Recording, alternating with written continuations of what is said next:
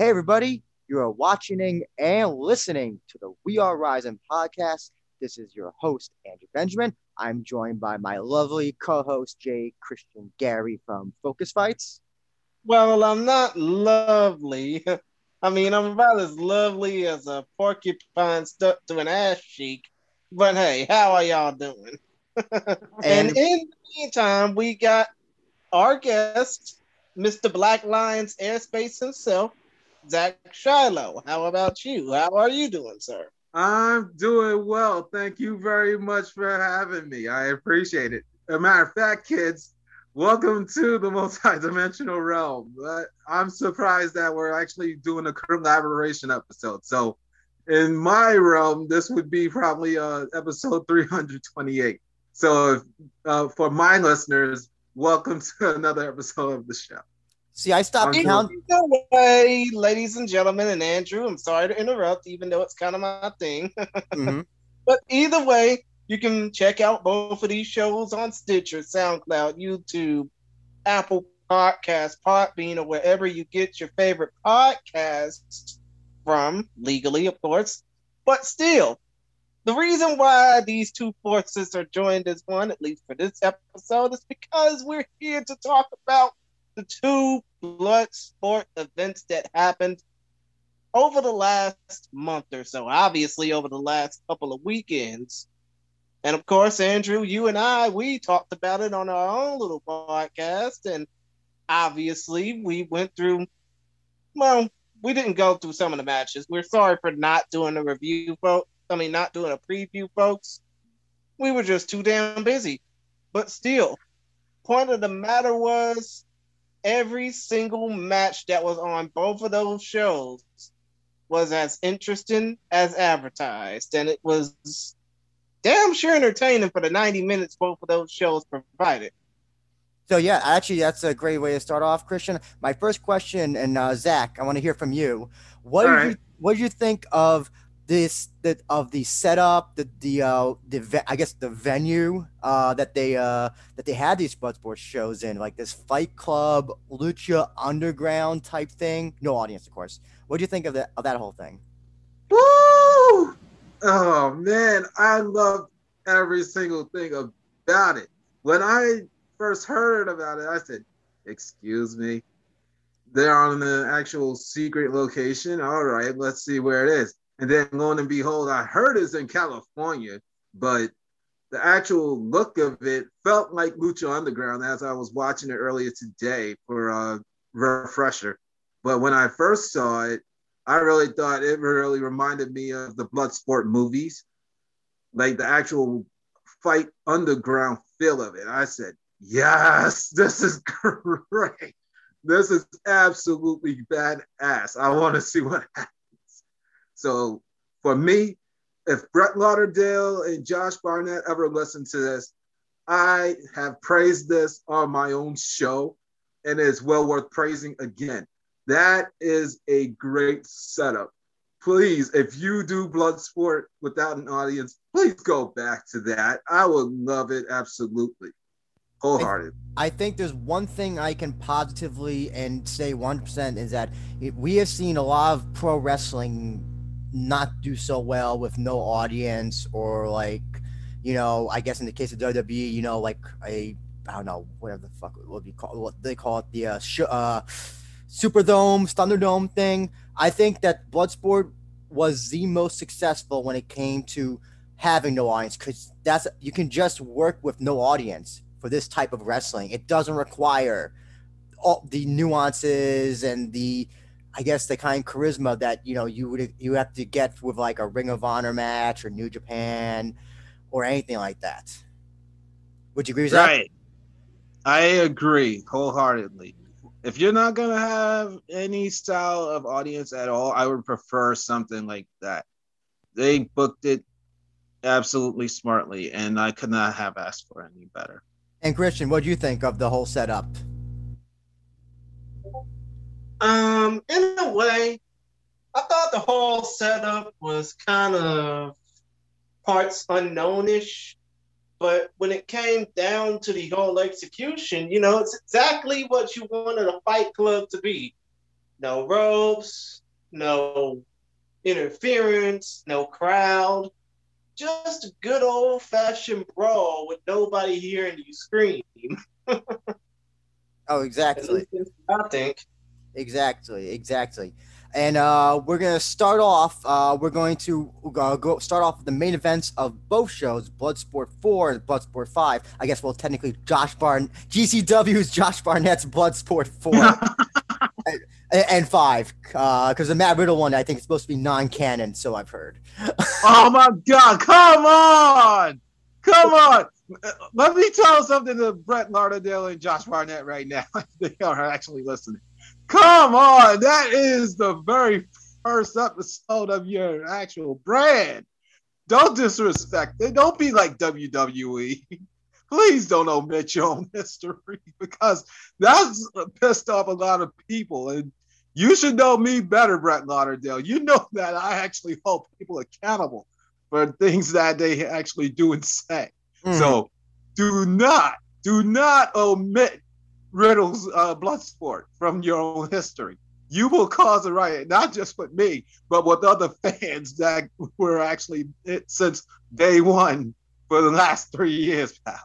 So please, if you actually are listening to Zachary Shiloh's voice right now, do not omit Bloodsport 1, the legit number one. We get it. Barnett, he's awesome. He's great. But at the same point in time, Riddle did exist in your company. There is visual proof. There is visual proof, Brett. And you know me five to 10 years now. Don't do that. I'm asking you one more time. Don't do that. All right, let's go.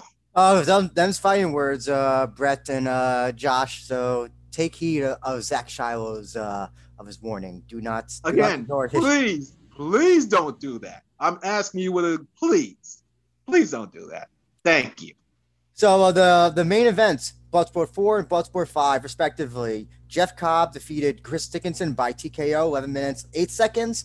And then uh, in a one of the maybe best matches of the year, in my, my personal opinion, made the best Bloodsport match of all time. Uh, Jon Moxley defeated Davey Boy Smith Jr. by knockout, 11 minutes, 51 seconds.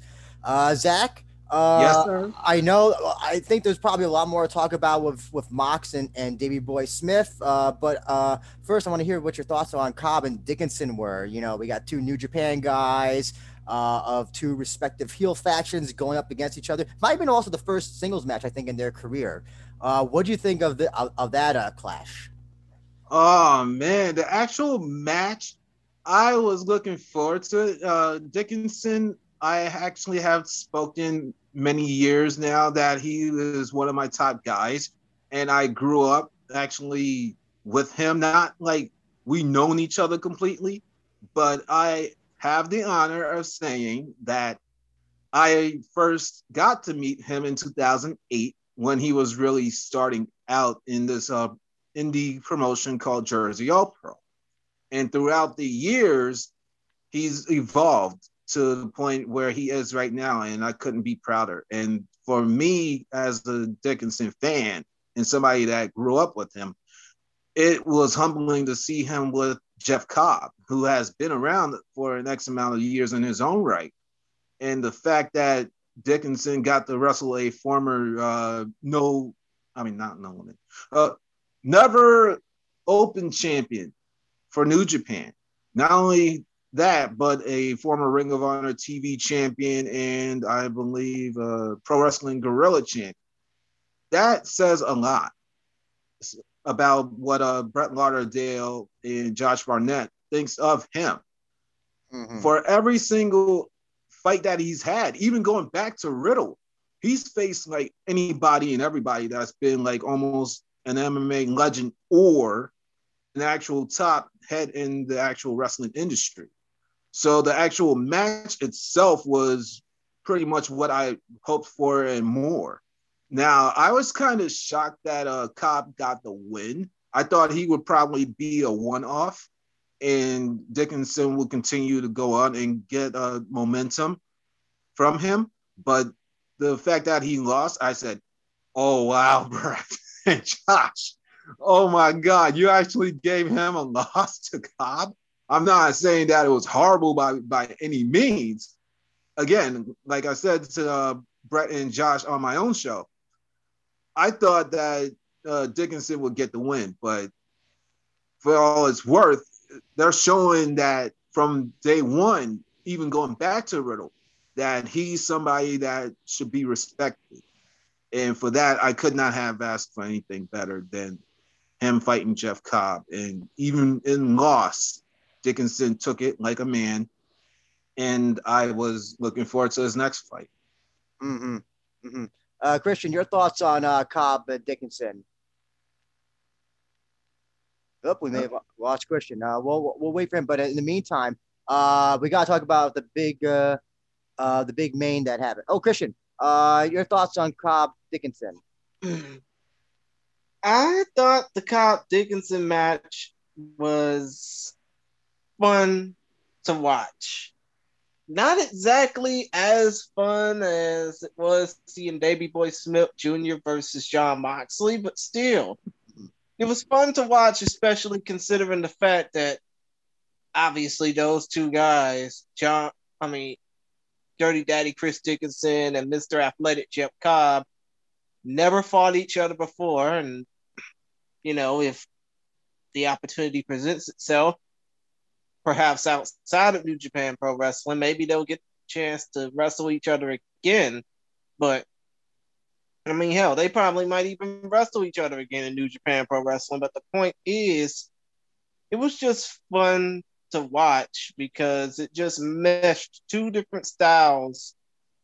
Obviously, both both men are powerhouses, but you know, Cobb was more technical. Dickinson was more of a badass, but still, it just meshed two styles against each other, and it was just fun to watch. You know, it was fun to just see these two face off against each other for the first time. Same goes for Jon Moxley versus Davey Boy Smith Jr., which was a hell of a hoss battle. Mm-hmm. But obviously a mm-hmm. hoss battle that Moxley dominated. Oh, absolutely. Up until the end. And also, yeah, we'll talk about that. Uh, you know, a literal blood sport because we did see Moxley uh, bleed. we got to see uh, we got to see some blood from Moxley. Um, and uh, yeah, this was like I think I think overall five uh, I think was the best show since the uh, Bloodsport show that we went to, Zach. Uh, that we didn't uh, in New Jersey uh, for uh, that WrestleMania weekend. Uh, in my personal, I could I could kind of agree with that. Uh, but I think these two they they they, they get it. They got boxing and and and and Davey Boy Smith got get what Bloodsport's about, get what shoot fighting is about, that whole thing. I think, oh, this I thought this match was fantastic. This is definitely, you know, if you ever listen to Voices of Wrestling, a notebook match. I definitely consider this a notebook match. what do you think of, of Moxley, Davey Boy Smith, Zach? Oh, Moxley versus Davey Boy Smith. Kids out there, if you are my listeners, please watch this. I've asked you this on my own show. Please support Bloodsport. It is the best professional wrestling on the planet hands down. And the fact that uh, Brett Lauderdale and Josh Barnett somehow, some way, were able to secure these two guys who were very misused by the Empire, known as WWE. That says a lot about these two guys. Jon Moxley has always been a street fighter, and I've followed him since uh, 2009.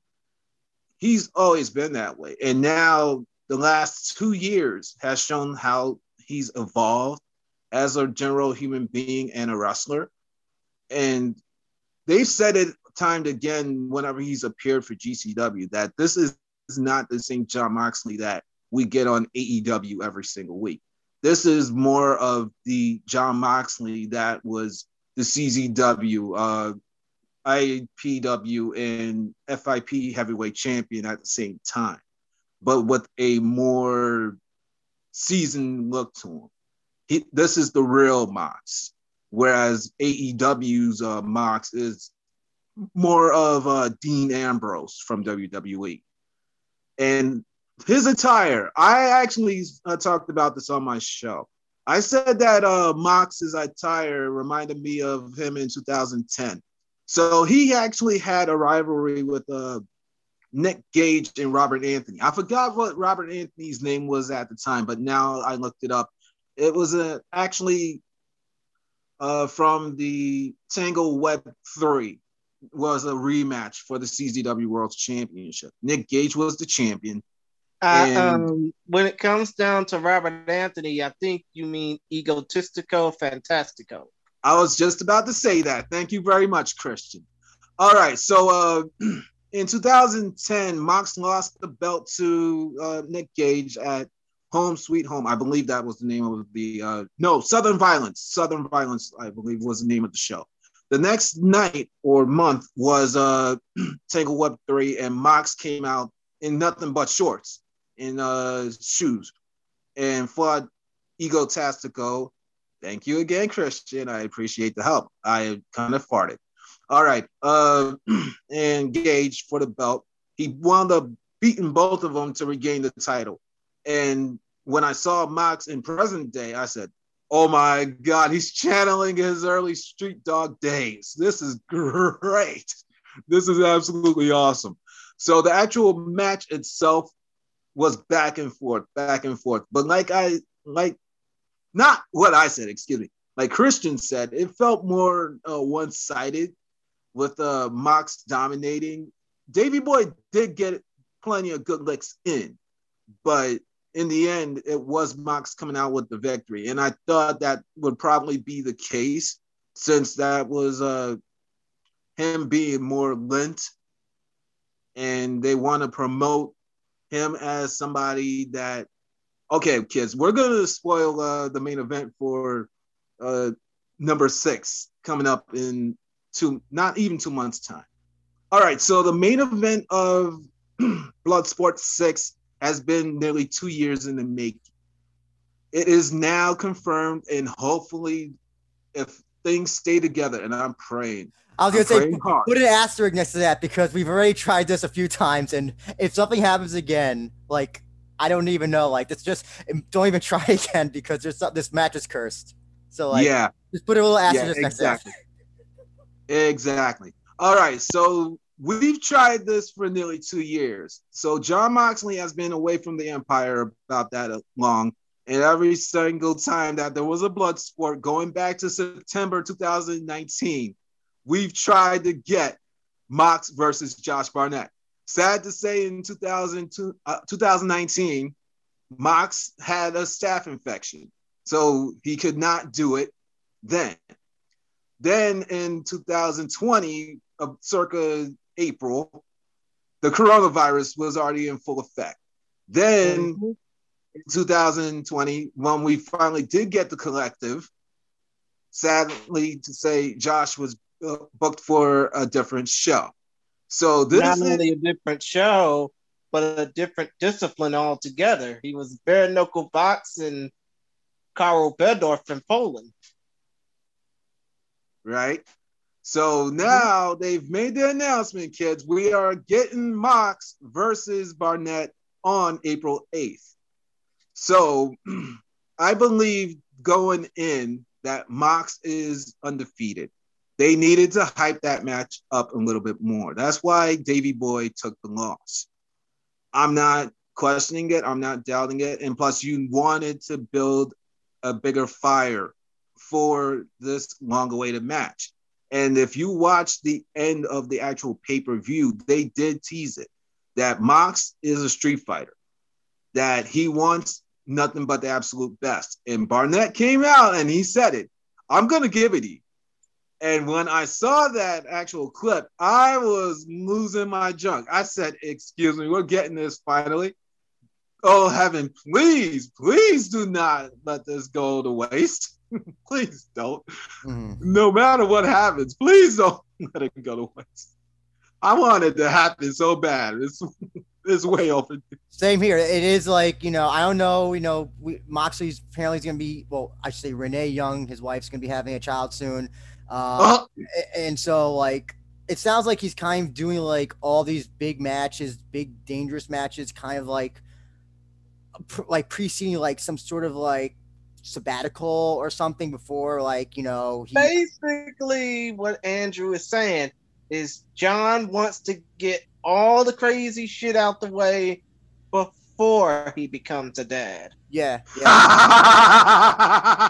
so you know that's why he's got that uh, the, the electrical barbed wire match in AEW. He just had the match with Kenta. He's got this match coming up with Josh Barnett. So he's and he seems to be wanting to do all these big matches before the eventual ch- uh, his child is born. So and I, I don't blame you. You want to get all the listen. You want to you want to go out big you know, and then he's going to probably go on a break for I don't know however many months, you know, come back, you know, which I think is great. You know, it's great. You know, it's always great to see a wrestler go away for a bit and then come back because then you're more excited to see them than if you've seen them like every week or whatever. Um, uh, let's just hope that this match go. I don't know. Like I'm, I'm worried because you know, in MMA circles, this is almost like the Khabib Tony Ferguson match, which has been booked, tried to be booked since 2012, and is now basically a dead match because of Khabib retiring and Tony going on a loss. But let's hope.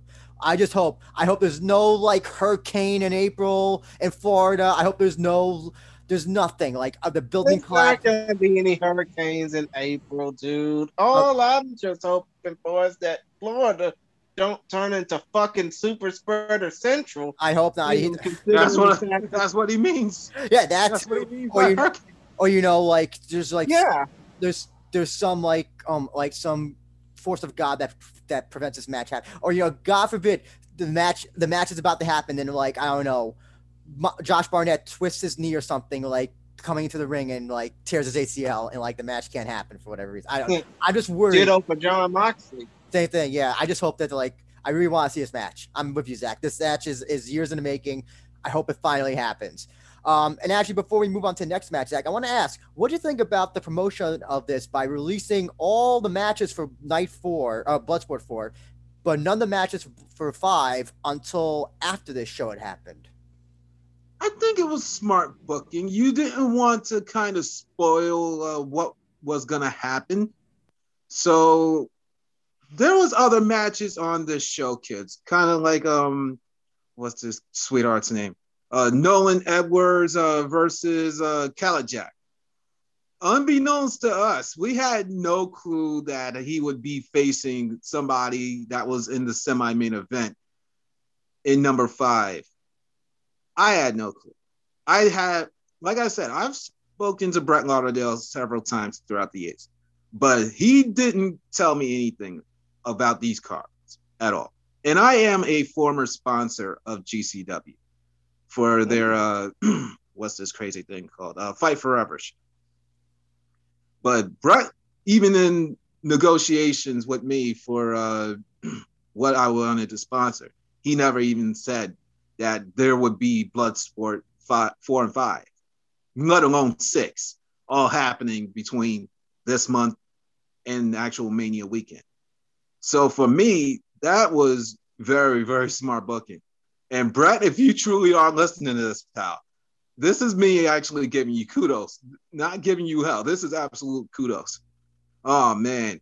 So kids, on this show, uh, Nolan faced uh Kal Jak, meaning number four. He would go on to face Calvin Tankman on number five. Mm. That those matches solidified the kids should be there, but I was saying this on my own show that number four, oh my God, it channeled Jersey All Pro, the early days of Jersey All Pro, where the hit squad, Steve Mott, Steve Monster Mac, and Dan Maff were beating the snot out of uh, little kids who were coming up, and they would throw them into walls.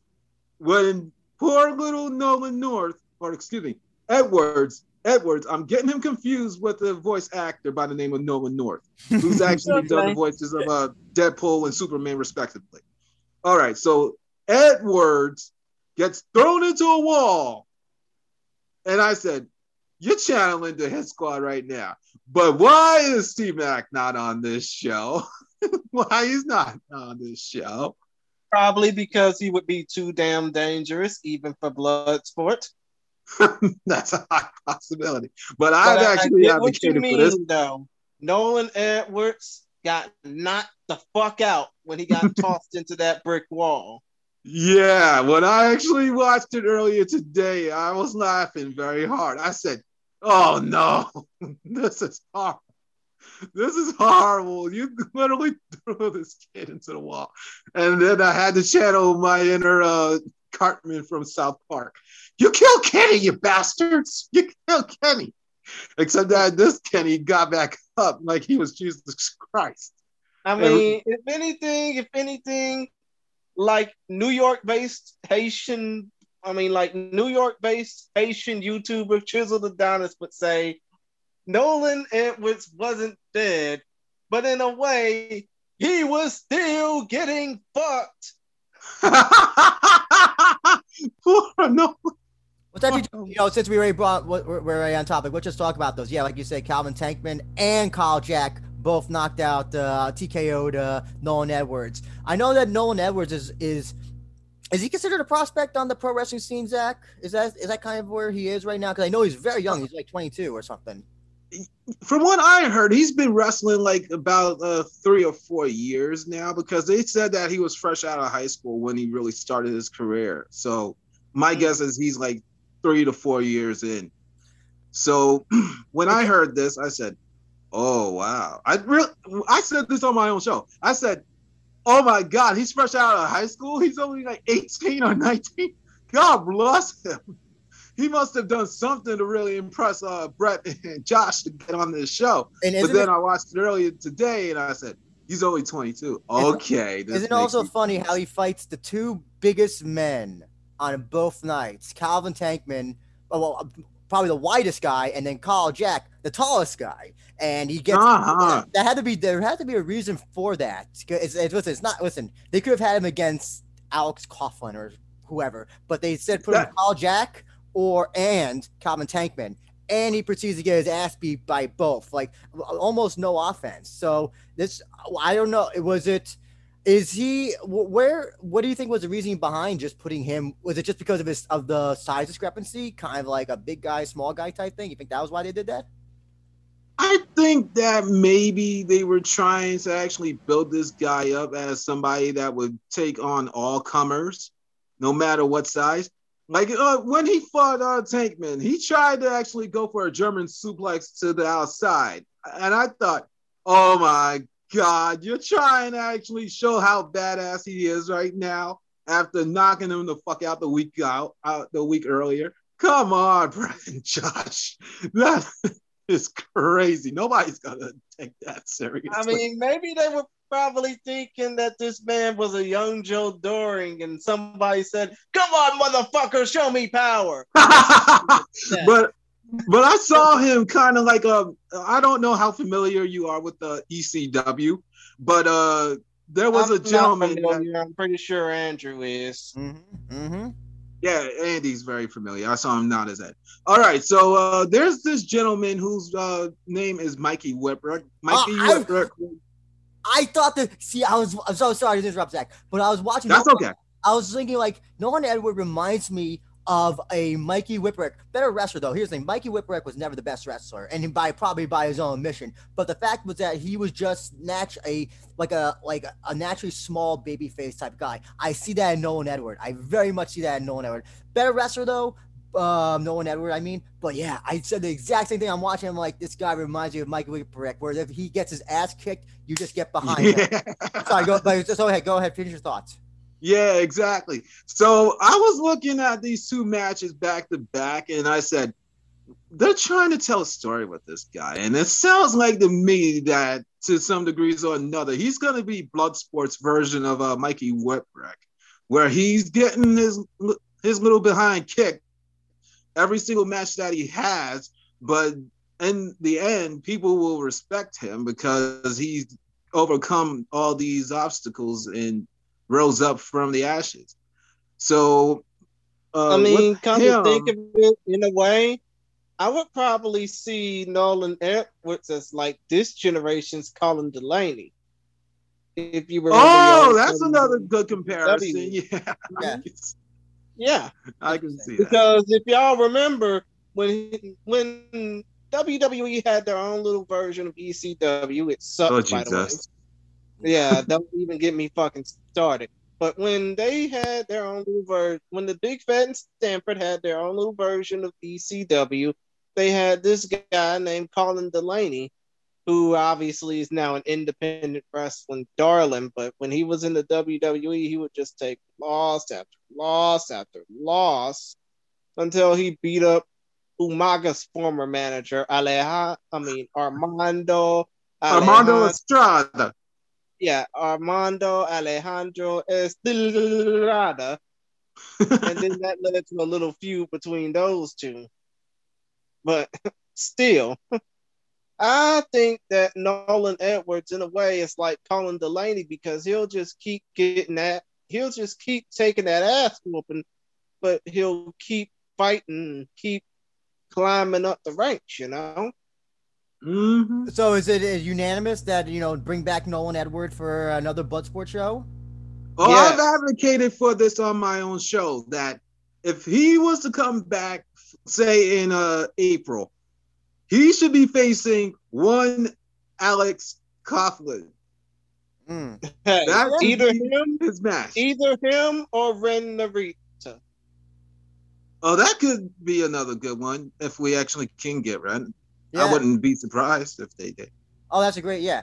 Um, I mean, uh, uh, uh, but in terms of both matches, college, uh, these two respective matches, I don't know. It's very hard to say whether they're good or not. I think because like I, I, think they were more showcase matches rather than a match that was supposed to be like judged on an artistic way. If that makes sense, it felt like more like this. This had a this has a future point to it. If that makes sense. That makes absolute sense to me.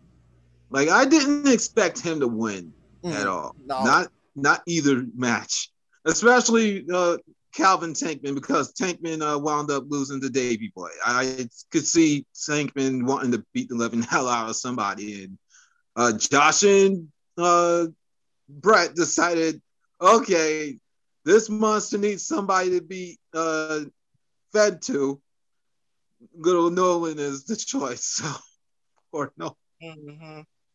Actually, since we're on topic, uh, let's uh, talk about the respective co-main events of four and five. Uh, uh, the uh, co-main event of four, uh, like you said, uh, Davey Boy Smith Jr. defeated Calvin Tankman 430, and then Jeff Cobb on uh, number five, uh, defeating uh, Tom Lawler, filthy Tom Lawler, 733.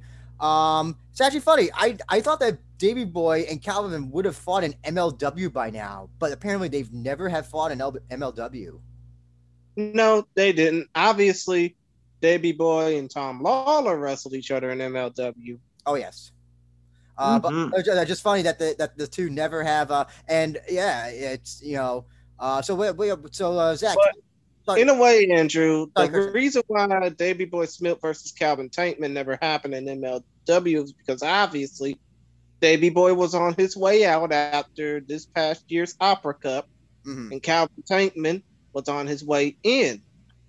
Obviously, I interviewed him before that, and he was really excited about joining MLW, but I didn't know that, you know, he would eventually move on to greater heights without facing somebody like Davey Boy Smith Jr. Hopefully, and you know, this is an early prediction hopefully before Davey Boy goes back to the Big Fed in Stamford, we can get that match at a Bloodsport show. Mm-hmm, mm-hmm. Yeah? You think Davey's going back to uh, the Empire? When? Unfortunately, that's what the dirt sheets say. Ah! Oh, Jesus Christ, help us all if that is absolutely the case. Uh, but my surrogate father, he would probably be happy for Davey Boy because he actually watches WWE faithfully. Mm-hmm. So if Davey Boy is truly going back to the Big Fed, God bless him for what he did do for us. And I couldn't have asked for any better, but I wish him the best. And WWE, if you're ever listening to this, do not screw Davey Boy. Uh, so not. exactly, especially considering the fact that this is the same. I mean, this is a different Davey Boy Smith Jr than what we've seen 10 years ago. This man has evolved in catch wrestling, has evolved in MMA training. This dude has, I mean, I'm sure, Andrew, you can vouch for this because I sent you the damn footage. He wants a professional wrestling match in a fucking MMA cage. Yeah, that was a very uh, interesting. Uh that was a very int- I'll say a very interesting uh, way to show uh, to do a pro wrestling match. I'll say that. yeah, but still, point of the matter is, Davey Boy Smith has evolved a hell of a lot since his days in the Big Fed in Stamford the first time. Mm. I just that they, I just hope that the WWE, if they do get him back, utilizes the best of his talents because if not, and he ends up feeling complacent and disrespected, you know, that's to be one fuck up that'll probably bite them in the ass for the longest amount of time. Mm-hmm. Uh, so, Zach, Zach, what do you think of these respective co-main events, Cobb, Lawler, and uh, Davey Boy and Calvin Tankman?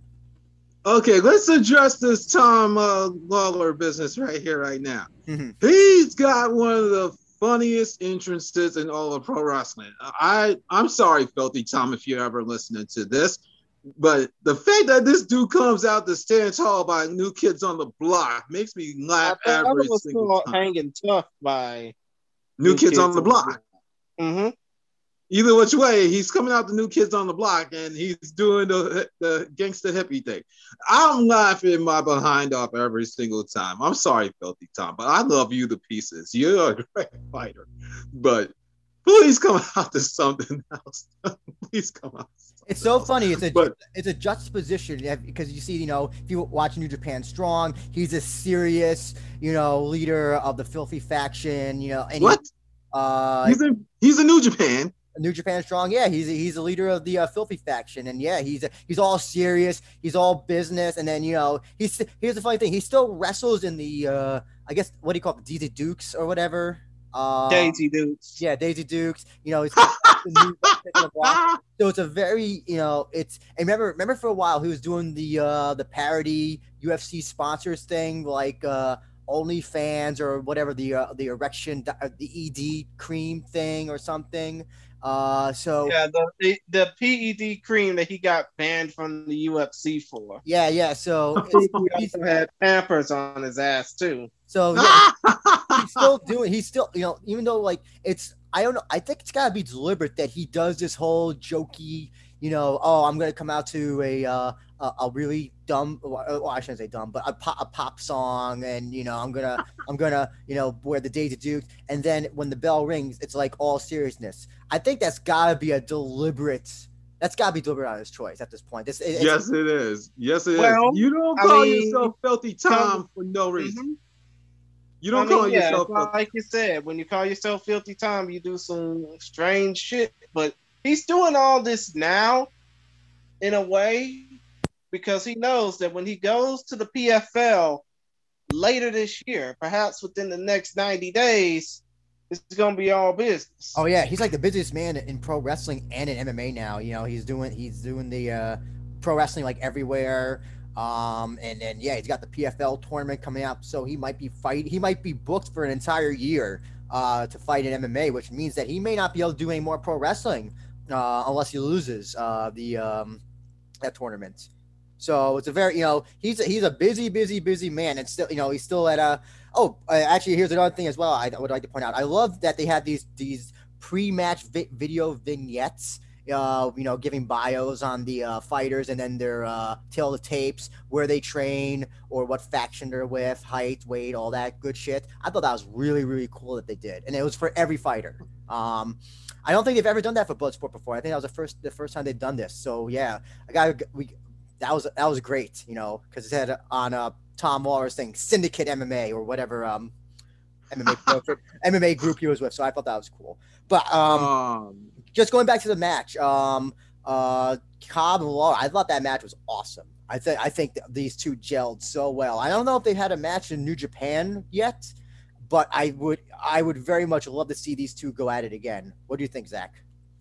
Well, I'm not quite so familiar with New Japan as I used to be. On the road to uh, Wrestle Kingdom, I just tapped out. I was done with them uh, rebooting their storyline from last year. So I have not watched Strong at all. I'm not really keen to it, except for uh, Kenta's rise to the uh, U.S. Championship. So I had no clue that Dickinson or J.R. Kratos and uh, Tom Lawler and a whole bunch of others were actually here in America for New Japan. But uh, the actual match itself with him and uh, what's the sweetheart's name again? I'm sorry. Uh, Andrew, do you got a name? Uh, Lawler and Jeff Cobb. There we go, Lawler and Cobb. All right. so the actual match itself, I loved it. It was truly back and forth. They made Jeff Cobb look like the monster that he's always been. Now, I thought that Cobb overall in GCW was possibly just a lint. And I thought he would probably just come in, put the guys over, and that would be the end of that. But the fact that he's won practically almost every single all of his matches thus far, I think he's not just on borrow. He's like there to help build the brand mm-hmm. overall. Oh yeah. So the actual match I really thought that Cobb, if he was gonna win, he probably would have not got like a submission win. But I, I'm shocked. Mm-hmm. I am really shocked because he's more known to be a powerhouse than an actual submission style fighter. Whereas Filthy Tom, he's more known as a not a powerhouse. He's the submission style fighter. So it's yeah. a very interesting uh, reverse of dynamics. So I would recommend that to any and everybody that would be within our voices right now. Please check it out oh, because oh, it was truly something to behold. And uh, Christian, what do you think of uh, Cobb Lawler? Christian, wake up! oh fuck! My apologies. My apologies. I'm I'm kind of dozing off a bit, but still, what was my apologies about? Lawler versus Cobb? Yes. Yes. It was a hard hitting battle, plain and simple. Mm-hmm, mm-hmm. And I, I just you know, I want to say that you know uh, quickly about Davey Boy Smith and Calvin Tankman. I you know I th- I think that Calvin Tankman is a very I really you know if presuming if Davey Boy Smith Jr. Uh, goes to the Empire, you know I would say you can maybe put Calvin Tankman as an as a big guy as one of the big guys of Bloodsport uh, going forward. Uh, oh yes, I've been saying that since uh, October. I've not really watched any of Tankman's stuff until he arrived in Bloodsport. I wound up finding him on uh, For the Culture and some of these other stuff that happened in October. Then followed him a smidge after, and I always been attracted. Now, whenever I hear the song "Hail Mary" by Tupac, I always think of him. And when he actually came out to that song again to fight little Nolan Edwards, I thought, oh, you're dead. you are dead. You are not winning this match because yes. the tank man is on the way to kill your ass right now. Oh yes, man. Exactly. I mean, just to think, we've gone from being scared of Tupac's Hail Mary to actually being excited after hearing Tupac's Hail Mary just because of the fact that Calvin Tankman, ever since the For the Culture show, has really came into his own as being one of the top names in professional wrestling, especially among the African American community, which of course, Zachary, you and I both know that. Right on. mm-hmm.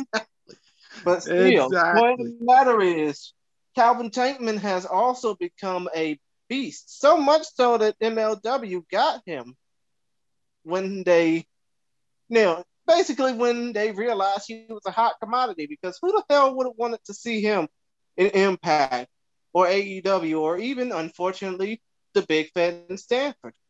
if he ever went to the Empire, I would probably be in awe that they want him if he had to go to a non-New Japan or Ring of Honor style uh, company, I would say, oh god, it, it, makes me absolutely laugh to say these words. Go to Impact, make him the X Division champion, let him hold that belt for like six months to a year, legit. If Impact is listening to Zachary Shiloh's voice right now, make him your X Division champion. Let him build that division legit. then give him a shot at the World Heavyweight Championship and let him go on with it. I like that idea. They would basically, I mean, if Impact were to sign Calvin Tankman instead of MLW, they would have made him like the black version of Samoa Joe or what Willie Mack is supposed to be now. Then damn sure would be worth it. And they would get my eyes to go back to start watching their product even more. Now let's address uh Tankman and GCW. So far, they've made him look like a monster. I love it. Mm-hmm. Absolutely. Now he's entered into the uh what uh I believe is their maybe third edition of the Acid Cup. I'm asking Brett you mean Josh. Trent Acid Cup, the late Trent Acid Cup. Yep. Please, Brett and Josh, if you're listening to this, please let Tankman win. I know you do not have a secondary world championship or second style champion championship yet. Secondary mid card titles. Thank you. Please, please, if you are going to start setting up a secondary championship, because Ricky Shane Page is the world heavyweight champion, and I don't think you want uh, the monster on his case yet. You want to build him up properly. Please let him win the Acid Cup next month in April. Please, please let him win it and build him up from that point forward strongly. And this goes beyond just uh, what's this thing called the acid. This is beyond blood sport. You need a viable, a serious threat to Shane that's not named Nick motherfucking Gage. Hmm. You need a legit threat and one that's non-Caucasian. And we'll touch upon a certain non-Caucasian match that the Empire has actually announced. I will get to my thoughts on that when this review is all said and done because I'm gonna make an emphasis for something else regarding that. So actually, what, what else but continue? GCW. Oh, sorry. Sorry, Zach. You want to continue? Uh, I'll get to that after we're done. Oh, okay. Reviewing gotcha. this, actually. No problem, no problem. So let us continue uh, with uh, uh, next match on Bloodsport 4 and 5. Uh, on 4, Tom Lawler defeated Simon Grimm by TKO 7 18. Uh, I think this is the third match they, that these two have had in some capacity. Um, and uh, Simon Grimm has lost every match that they've had. Uh, and uh, oh, number five, uh, Chris Dickinson defeated J.R. Kratos 647. Uh, the two two members of the Filthy faction. So we had a two members of the faction going up against each other. Um, yeah, so Zach, tell me what you thought of these two respective matches: Dickinson versus Kratos and Lawler versus Simon Grimm. Like I said, with the Chris Dickinson's rise since number one, the legit number one in Bloodsport history, they have given him practically everybody that I thought he should be facing, from actual MMA legends to actual top names in the industry that's not wrestling for the Empire or Ring of Honor or even New Japan. JR Kratos, kids, is an NWA Tag Team Champion right So the win over him, for me, shows that Dickinson should be in a title contention anyway, especially in the NWA right now.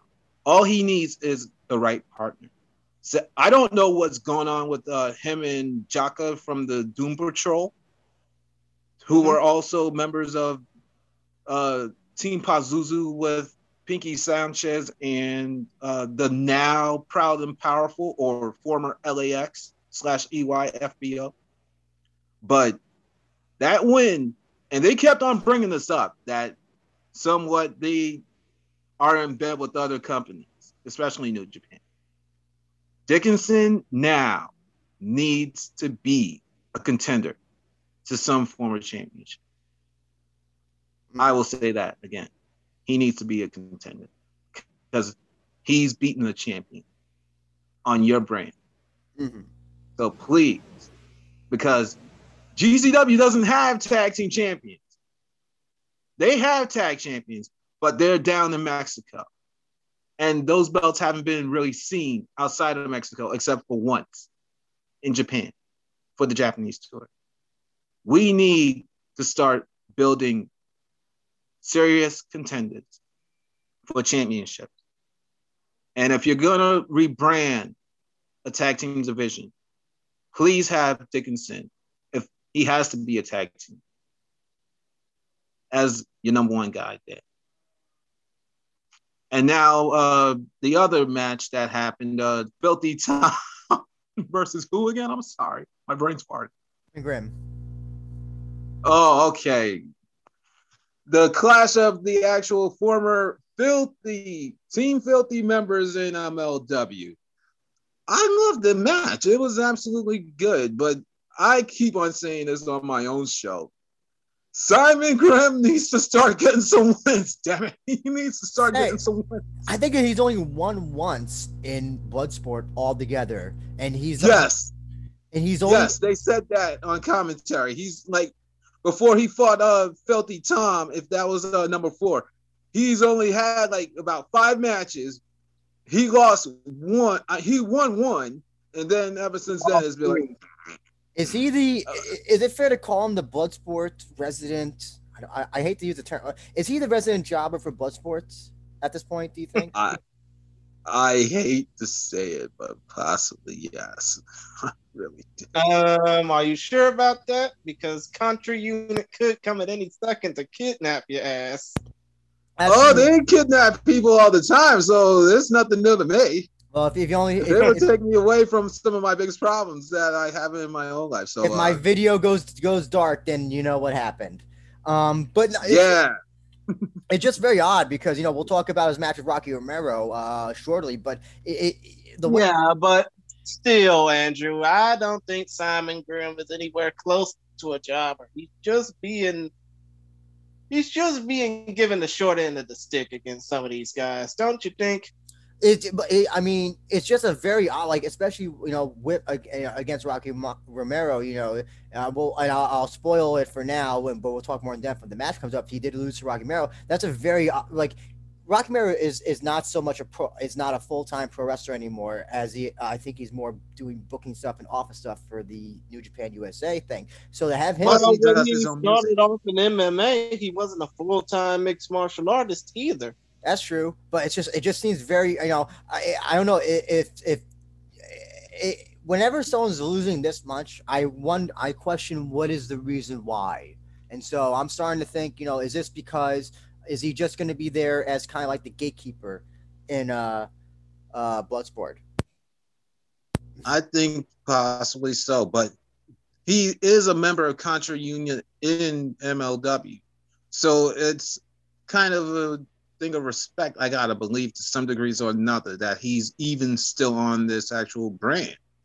Mm-hmm. He's always put on one of the best fights of the show, in my point of view. Like uh Andy, when we actually went to uh April's Bloodsport in 2019, I was in awe of him fighting uh, whoever he was legit fighting at that point in it time. Was, it was J.R. Kratos. I remember that match because it ended. Oh yeah, the uh, the jumping elbow knockout, and it, I remember just screaming when I saw that because it was an awesome knockout. Um, oh man, and, uh, you know, uh, but sorry, go ahead. Go ahead. And this is somebody, and this is somebody that the Empire has screwed over time again too. Like the Vaudevillains spoilers, kids, if you actually uh, do not know anything from NXT. Uh, the Vaudevillains, they were tag team champions for a long while, and they were one of the best tag teams in WWE overall. But for some odd reason, WWE let Grimm go, and then poor Aiden English. I didn't think of him until uh, I saw Grimm today. Uh, poor Aiden English, he would amount to nothing but uh, Rusev's lackey and introduce it. And then he eventually got let go. So I'm wondering what is gonna eventually happen. Are those two gonna reunite under Contra or something else or what? But as far as I can, I might, I might be able to actually answer that. Aiden English is gonna be, you know, joining Contra Unit anytime soon. He's due He's too busy doing Twitch streams, talking about bourbon, and living. oh no! oh no! living off of his wife's family's name. Also, also, he's trying to become a full time actor. I can tell you that uh, he's trying to get into the acting business. So I don't. Th- I think. Uh, I think he's done with pro wrestling. I really do think that. I think no. So no reunion, no tag team reunion or anything like that. As far as I.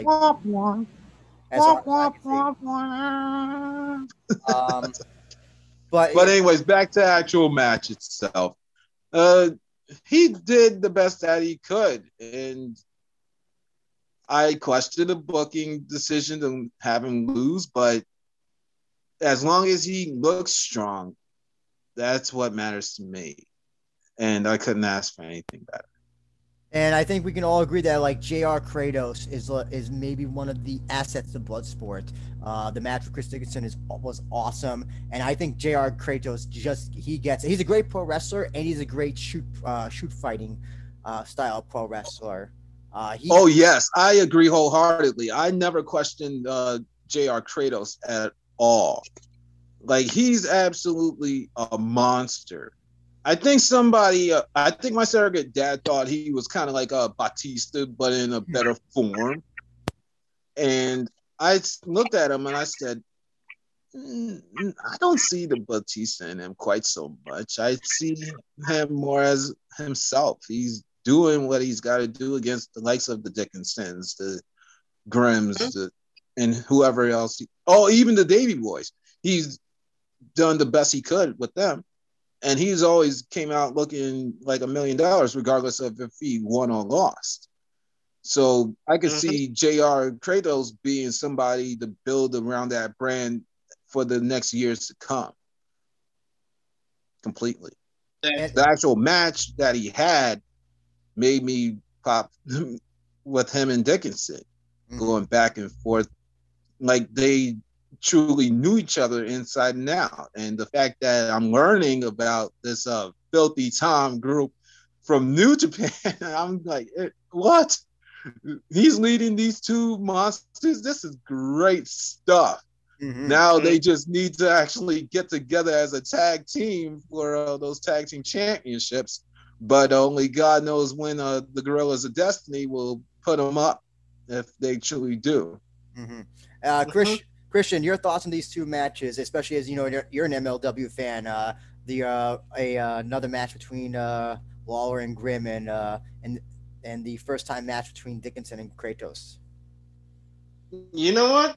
I really think that considering that Simon Grimm is on a bit of a losing streak against Tom Lawler, that he would have had the upper hand. But again, Lawler was just too much for him. I mean, but then again, those two can always resettle their differences in MLW as members of their respective factions.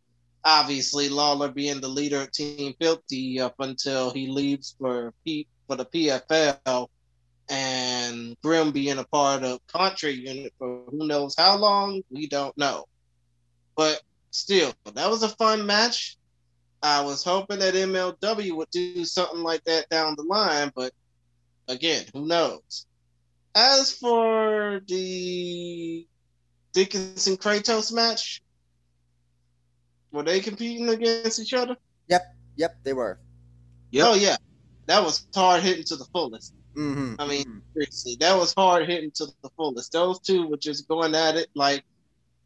I mean, I know y'all probably don't remember Oliver McCall, but they were going at it like yeah. Yeah, I remember him. Mm-hmm. Oh yeah, when he was crying in the ring against Lennox Lewis. I just had to bring that up. But the point. I'm trying to make is Kratos and Dickinson went at it like two atomic bulls and top like two atomic bulls in a china shop. mm-hmm, mm-hmm. Oh yeah, they both get it. They both get what what uh what Bloodsport's about, what to do, uh, and all and all that great stuff. It's, it's it's you know they really I know I will never forget the first. Hold on, fellas, I gotta uh go to the side for a minute. No, no, no, no. Keep no, going. Yeah, I was gonna say that you know when we first when first I saw Kratos at the Bloodsport show that was at WrestleMania weekend, New Jersey, a few years ago, and he had the match with Simon Grimm. You know, this guy he rarely ever wrestled on the East Coast. He was a West Coast guy, uh, and knew nothing I mean, about. we talked to him, didn't we? Yeah, we did, and you know this. You know, he was really excited about his Bloodsport debut, uh, and he was. You know, I I I just expected a an immobile big man to wrestle, and he was gonna get tired and all that stuff. But no, he's really has shown like, and especially since then, you know, he's wrestled in All Japan. Now he wrestles in New Japan. He's shown that he's not just a big guy, a, a generic big guy wrestler. He is truly a great wrestler who is good at all facets of professional wrestling.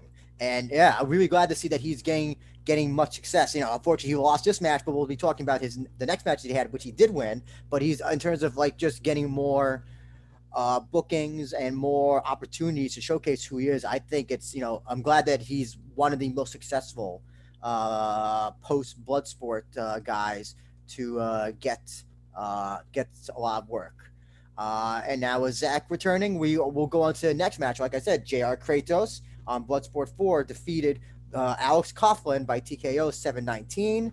Uh, and then, as we briefly mentioned before, Bloodsport 5, Rocky Romero defeated Simon Grimm 1024 uh, by submission. So, uh, interesting. We kind of have a New Japan uh, by proxy uh, with three of these wrestlers. Um, let's talk about the first match. We saw J.R. Kratos uh, and Alex Coughlin. What do you think of this match, uh, Zach? Oh, J.R. Kratos versus Alex Coughlin. Oh man, that was a good match. I thought that uh, Coughlin did put up his best against JR. I didn't think he was gonna win at all because he's still a New Japan Lion, and by pro wrestling standards, New Japan Lions they do not win unless they beat each other. Mm-hmm. So this is to build him up more so than to actually uh, lose, like lose, lose. So, and I heard that Coughlin was also coming off of injury. So, yep, we talked very. We spoke to him, and he's apparently he didn't wrestle for almost the entire year of last year because he injured his neck. This was his first match actually back from injury. Uh, yeah, I heard about that, and I said, oh, this is to be quite a test for him to go against J.R. Kratos. But also, it's kind of like what I said with uh, Chris Dickinson that uh, this is a big deal that the New Japan Lion is getting to face an NWA Tag Team Champion. So I'm believing that Dickinson, I mean, excuse me, Coughlin in the eyes of Brett and Josh can kind of come up kind of like Chris Dickinson, where he would actually get to face the big names and build his status and his rep over time, where Chris Dickinson did. So I thought it was an absolute barn burner to go like back and forth, back and forth to the best of his ability, and then lose the way he did. So props to Alex on uh, his return. All right, so uh, we had Simon Grimm versus uh, who again? Rocky Romero. Sorry. Okay, versus Rocky Romero. Uh, poor Simon Grimm. I said this on my show. Poor Simon Grimm. he needs to start getting some wins. Legit. I thought Rocky, like several others, was a Lynn, but I don't know. And that's one thing about GCW that Brett and Josh always pull and makes me want to buy their shows. That I do not know what way that they're going to book at all. Whereas with the Empire, you can almost know from practically what match you watch who would win automatically. Like, say, for example, Randy Orton was to face Otis, who would win in the top of your head right away. You would think Randy Orton. Lo and behold, Orton would get the win. Randomly, would the reverse happen? But in Bloodsport, you cannot tell who's going to win. And that's one thing that's always attractive. Going back to Riddle and picked up when Josh took it over. So to Brett and Josh, I will keep on saying forever. Thank you for doing that because I like mystery to my pro wrestling, especially when it comes to these big time shows that are coming up. Yeah, I'll definitely say that I did not expect Rocky Romero to win. I thought Sam, Simon Grimm was going to get a win. Uh, you know, considering you know he lost the day before, and also because it's Rocky Romero. Um, I thought it was, you know, I I do I will say this, Rocky Romero certainly I think he did uh he did well on the Bloodsport guys. You know, he's a former MMA fighter. Uh, and all that. So I thought he actually did pretty well. I'm not the one thing I know I'm not happy he came out in, in like his pro wrestling attire. Yeah, like the shiny pants and all that shit. He should come out something a little bit more mm, less colorful, in my personal opinion. You know, something. Um, that's just my personal opinion. Uh, and uh, you know, J.R. Kratos and Alex Coughlin. Uh, yes, yeah, Alex Coughlin. I didn't think was going to win, but it's more about seeing what they can do. Uh, and especially, you know, here's the thing as well. We don't really see a lot of young lions outside New Japan. They kind of wrestle the same matches uh, and do the same basic moves. But it was it was cool to see Alex Coughlin outside in a different environment and actually putting on a different type of match. Uh, a lot of these, I, I, I, I wonder if New Japan is being a little more open now because you can't do a lot of traveling, so you can't do the whole um, excursion thing in Mexico or England or whatever. So if they're allowing their their their young lions to get more bookings, um, I'm all for that. Yeah, I would love to see them under different environments, uh, different uh, match rule sets, and all that stuff. Um, yeah. Uh, what Christian? What do you think of uh, these two matches? Wake oh. up, hon. Wake up. Oh no, Christian fell asleep. Oh shit.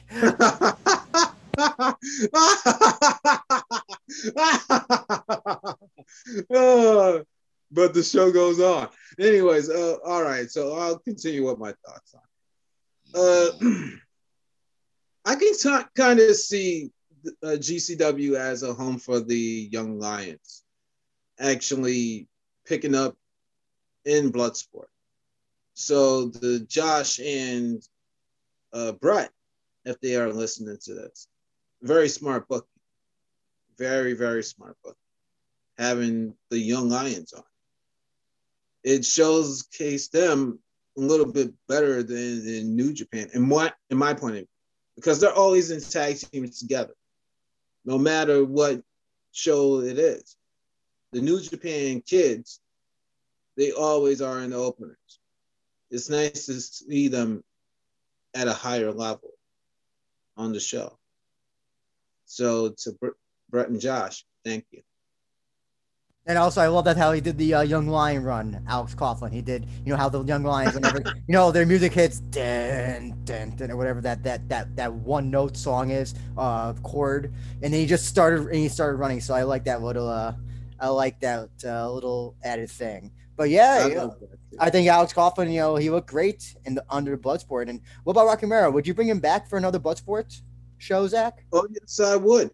They kept on uh, mentioning this on commentary throughout the night that Barnett actually trained some of these guys.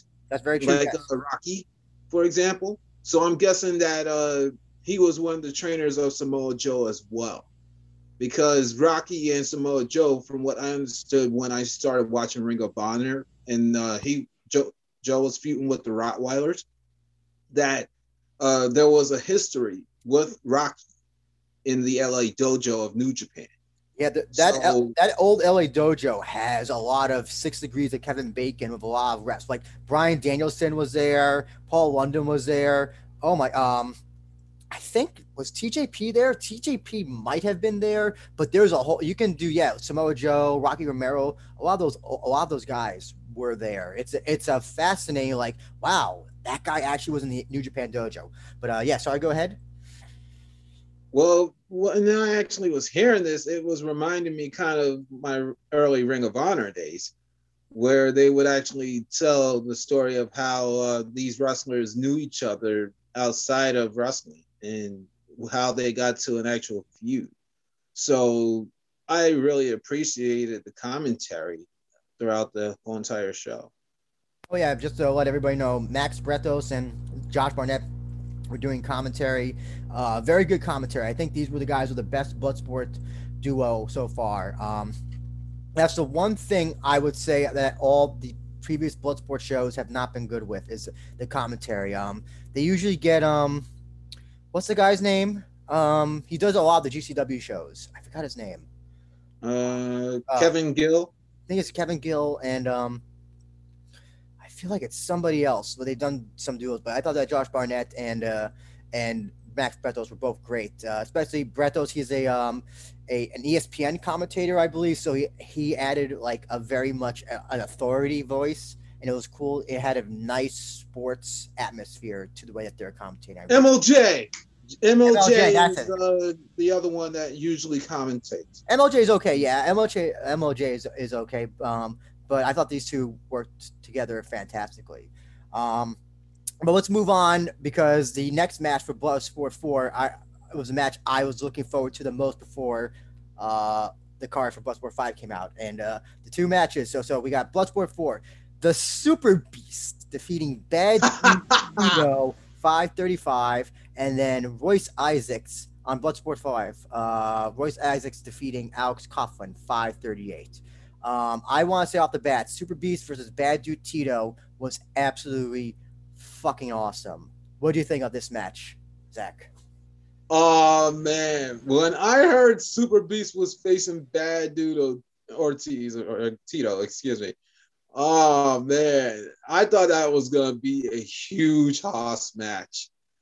Super Beast reminded me of a wrestler, and I could not figure out this uh, guy's name when I actually did my own solo review of Bloodsport before. so I actually saw him on night five exactly a week ago because I was waiting for a friend of mine or something. Uh, and I said, you know what? I'm going to take time to actually research this. And an actual name was hitting me in my head over and over again Christian Faith, Christian Faith. And I thought uh, it was a different tag team by name but it was a tag team by uh, Faith in Nothing. And I said, oh, okay. And one of their members happened to be Christian Faith. And he looked almost exactly like Super Beast. And I didn't say uh, who he is presently, but Christian Faith, kids, he's on the GCW roster in a very prominent role. I'm not going to say who he is presently, but let's just make it known that he is very, very high on the roster. And I think we talked about very much. We ain't saying no names out of respect to Brett Lauderdale and Josh Barnett right now. but the actual match between him and uh, Bad Dude I couldn't have asked for any better. It was just like strike after strike after strike after strike until Super Beast got the win. And then uh, we move on to uh, Coughlin versus Isaacs. Woof, woof. This guy, Coughlin, he's got an attitude to him. Now, he should be shown this in New Japan. I don't know what faction he would go great with if he has to have a faction home, but I say that he's going to be a staple in uh, Bloodsport to come. I don't know how long he's going to be there, legit, but he's truly shown that he can handle the work that needs to be done. So I want to ask you this comparison that a friend of mine made with Alex Coughlin.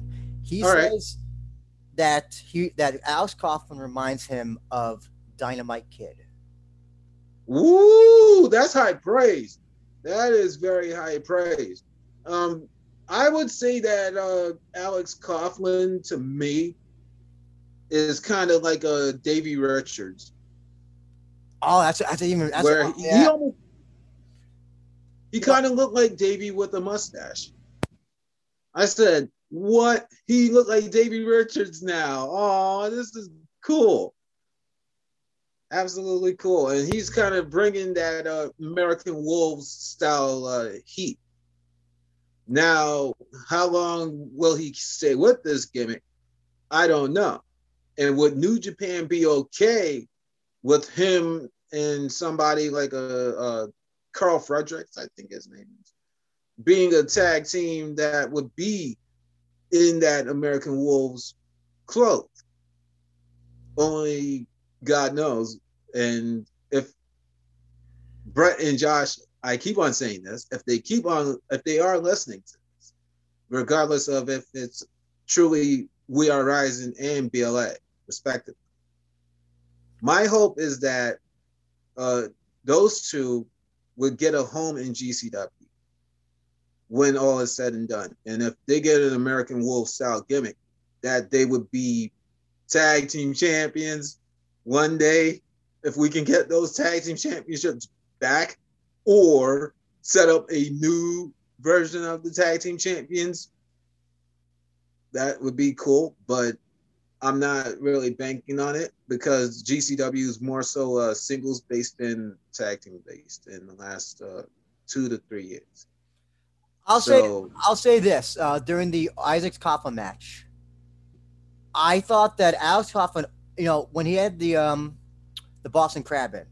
You know, we've mm-hmm. seen um when we've seen these matches, you know, we've seen matches end with, with Boston Crabs or ankle locks or you know simple submissions.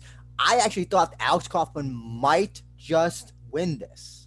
I really thought, you know, I I know I should have thought better because he's young line, but I thought, you know, where Coughlin is and where Royce Isaacs is, I thought maybe like, yeah, he's definitely going. He Coughlin could was was to win, and he lost, just like all line, young lines do. That's what I was thinking. I was thinking that because he's a New Japan Lion still, he's still dressed as one, he was gonna lose. And that's kind of a shame, but I understand that's how the New Japan kids roll. And this has happened not just with him, the Jay Whites, the Tanahashis, the Okadas, the anybody who's been a big name really in the last 10 to 20 years went through that system. And they didn't look like they do now or the last five years. They actually had to be built up. Jay White is a great example of that. He came in looking kind of like uh, some of these punk kids today that got the bad bobs that are like long haired and then like got a part of it that's gone and whatnot. But then he grew into the Switchblade character eventually. Mm-hmm. And he's the quote unquote leader of Bullet Club, which still boggles my mind to this day that he's the Switchblade. But the Bullet Club is a bunch of renegades whose gimmick is bullets, and he's more so of a knife guy. But that's pro wrestling, kids. Pro wrestling doesn't make sense a whole bunch of times. So uh, I can throw that to the back burner. Uh, so, but uh, Zach, I also want to get your thoughts on uh, since it, this was their debuts. Uh, uh, well, Super Beast as well. I'll say this: I would love to see Super Beast come back uh, to a Bloodsport show. Uh, by the way, as well, Super Beast was wearing the uh, I think it was a Punisher mask. I think. That- yeah, that's what made me think about Christian Faith. Hint, hint, Brett. Uh, hint, hint, who he is. What do you think about Royce Isaacs and uh, Bad Dude Tito and their and these respective matches? Did you think that they're that they can come back to a Bloodsport show? Oh yes, I do. I do very much, especially a Super Beast. They, they need another hoss. Mm-hmm. It's not just about the skinnies. We need guys that are actually kind of thick looking as well. So Super Beast, I believe my surrogate father would be popping like a little kid in the candy store if he saw Super Beast again. Uh, Royce Isaacs, Bam Bam's uh, former friend from uh, NWA, or uh, Tom Latimer, excuse me. He's Bam Bam in Impact, kids. If you actually understood the AEW's Eddie Kingston, who was actually in uh, Bloodsport 1 as a competitor, the legit number one, Matt Riddles. Please watch by the way. But anyways, I progress. Uh, Isaacs, Isaacs, Isaacs. He is very talented. And I would believe that GCW can be a home for him. And his match with uh, Coughlin and whoever he, he faced again, uh, I would not be surprised if he was one of their top guys. Like if he was in like the mid card or slightly higher eventually. And what about Bad Dude Tito? Ooh, Bad Dude Tito. I thought, oh my God, this guy is something else. Oh man. Uh, I don't know who he reminded me of, but I saw him and I said, he looks like somebody else that I can't just think of. And my brain is farting right now. I think uh, there's somebody that's we're getting ready to talk to or about shortly. If you're running down the cards like from top all the way to bottom, uh, named uh, Cole McCall or something, or the the Scottishman. Yeah, uh, he looked very very familiar, like somebody else. We'll touch upon that one. What in a way, he kind of reminded people of the late great Josephus Hudson, aka question mark, because you never know how unpredictable he can be. Right. Mm-hmm. Mm-hmm. Uh, okay, Andy. Uh, but yeah, yeah, you know, I definitely would definitely want to see Super Beast back. By the way, Super Beast versus Bad Dude Tito is the best example of, of a match you put on a marquee that gets people like, what the fuck is a Super Beast and a Bad Dude Tito? That's that's, like, that's, an, that's, an, old school exactly. pro wrestling. Those are like old school pro wrestling names that you just don't hear anymore. Like, and that's the type of match that like catches people's eyes, just because you wonder what the hell is a Super Beast and who is a what is a Bad Dude Tito. But uh, yeah, you know, Super Beast. But either way, that match was weird but interesting. Oh, but I thought it was a great match because I just didn't know what to expect from from Tito and Super Beast. Um, mm-hmm. But what's up? We're gonna move on to the second to last match. Uh, Bloodsport Four. Calder McCall defeated Royce Isaacs eight eleven, and then Kal Jak defeated Super Beast three fifty six. Uh, Zach, what were your thoughts on Calder McCall versus uh, Royce Isaacs? Because I'm gonna say this right now. This is probably my least favorite match out of the two nights. Well, Calder versus uh, versus who again? I'm sorry. Royce Isaacs. Royce Isaacs. Royce Isaacs. Okay. That was a match that I didn't really sleep on. I wasn't really crazy about it, but I thought it was pretty good. Uh Calder, he kind of looks like a wrestler by the name of Tommy End. And if we're actually gonna be using slave names, kids, by uh, empire terms, we're talking about one Aleister Black.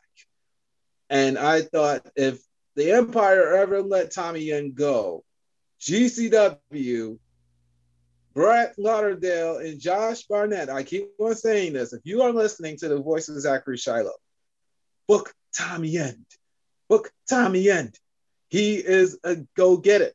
He can actually attract people. I believe that. He looks exactly like Colton. But the actual match between those two I could not have asked for better. They did what you're supposed to do to actually raise the profile of a show mm-hmm. and get you to the points that you want to be at. Now, Royce Isaacs, again, I don't know what else to say in regards to him. He's a monster. I see why him and Tom Latimer were the NWA Tag Team Champions for however long they were and the fact that he's established now as a singles competitor on his own. Wow. Right. And Josh. Also, great booking. I felt like this is the there always seems to be one match that seems to be the most pro wrestling e type of match. And I felt like it was this two of uh, these two, McCall and Isaacs. I'm not saying that they're bad wrestlers. you know, listen, I know I, I remember him from NWA with the ta- you know in that great tag team, like you said, he had with Tom Latimer. Uh, and then uh, Royce Isaacs. This is, this is my first time seeing him on a stage like this, so I wasn't too familiar with him. Um, I don't know. I felt like they just, like, they kind of just had a. Andrew, all you needed to know about Royce Isaacs was the fact that he was a star or is a star for championship wrestling from Hollywood and the United Wrestling Network. Mm-hmm. And my first time seeing Calder McCall, uh, both, you know, uh, on this type of stage. And I don't know, I felt like they, they were like thinking of a match, a pro, how to do a, a kind of like, remember when Evolve used to kind of do all those grapple matches after Tim Thatcher became champion? And some guys mm-hmm. got it and some other people did not. And I felt like they were trying to work that type of match. And I just don't, I didn't think it, it they, they, I didn't think they gelled together. Like I thought that Royce Isaacs and called him, uh, Royce Isaacs and Alex Coughlin worked, worked great together. I thought they were they they meshed well. So maybe it was just the two. In my opinion, I just didn't think that they that they really worked well together. So I'm not saying it was a bad match. I'm just saying it wasn't the match that I was hoping it would be. I guess you could say. Mm. You basically wouldn't mind seeing more of would you? Oh yeah, of course, of course. You know, listen, and he got to see him again on uh, against Alex Coughlin, and I was like, oh, he worked great with him. And um, same thing with Calder McCall. Um, got to wrestle in the opening for night two as well. So I definitely feel that the you know they for some reason these two I didn't think worked well together. It's not saying that they're bad wrestlers, just I didn't think the match gelled, in my personal opinion. Um, I see, I see. Uh, and what about that opening match from night four? The two MMA guys, or one of them talked to. Oh, I think versus Taylor Guardado. Ah, uh, yes. Well, actually, before uh, before we go into that, just I want to ask you, uh, Zach, Jak versus Super Beast, two big boys on night Ooh. five. Jak versus Super Beast. Oh man, that was kind of like the winners of the previous night going mm. at it. I said, "Oh, this is gonna be very, very good." We got the Grizzly Bear versus Christian Faith 2.0. All right, let's get it on. And then they just went back and forth, back and forth, back and forth. And I thought Super Beast was going to win, but the fact that he lost, what? Wow. What a way to debut him, but at the same point in time, and then take away some of his thunder. Now, I didn't expect him to possibly win. I had no clue who was to. Like I keep on saying, whenever I'm watching Bloodsport, I do not have any expectations on who's going to win. All I know is that certain fighters are going to appear. We're going to get stuff that we don't see on Mondays, Thursdays, or whatever other days that WWE, Ring of Honor, Impact, or whatever run. We're getting something unique. And that's what I keep on asking for. And GCW hands it to me on a golden platter every single time. So those two going back and forth, back and forth, back and forth, with me having no expectation, I'm a happy camp. It don't take much to piss me off. There's no storylines. There's no championships. There's no pinfalls. There's no ropes. It is just purely the best fighters on the planet in the eyes of Josh Barnett and Brett Lauderdale, bringing them together for our actual viewing and I'll stick to that forever. Oh yeah, I'll, I'll agree with you. It was a great big man match. I, I didn't think that Kal Jak was going to throw Super Beast into the wall. I would have been very impressive. No, no, no, that was little Norman, uh, little Norman uh, Edwards. Oh no, but I was like, uh, you know, it, it, would have been funny, you know, like if he had done the same thing to Super Beast, thrown him into a wall. And oh God! If, and then the wall just breaks. Go ahead, sorry. Oh my God! if he literally threw Super Beast into the wall like he did Little Nolan, I would have said, "Excuse me, Josh and uh, Brett, don't do that." I was, I would say, no, no, no, no, no. You pulled that off with my, Little Mikey Whipwreck that you're trying to build up. Don't do that to Super Beast. Please don't do that to Super Beast. He's already legit as is. He don't need that style of rub. No, no, no. That would not have flown with me. And Brett knows me. I would not have condoned it mm-hmm. completely.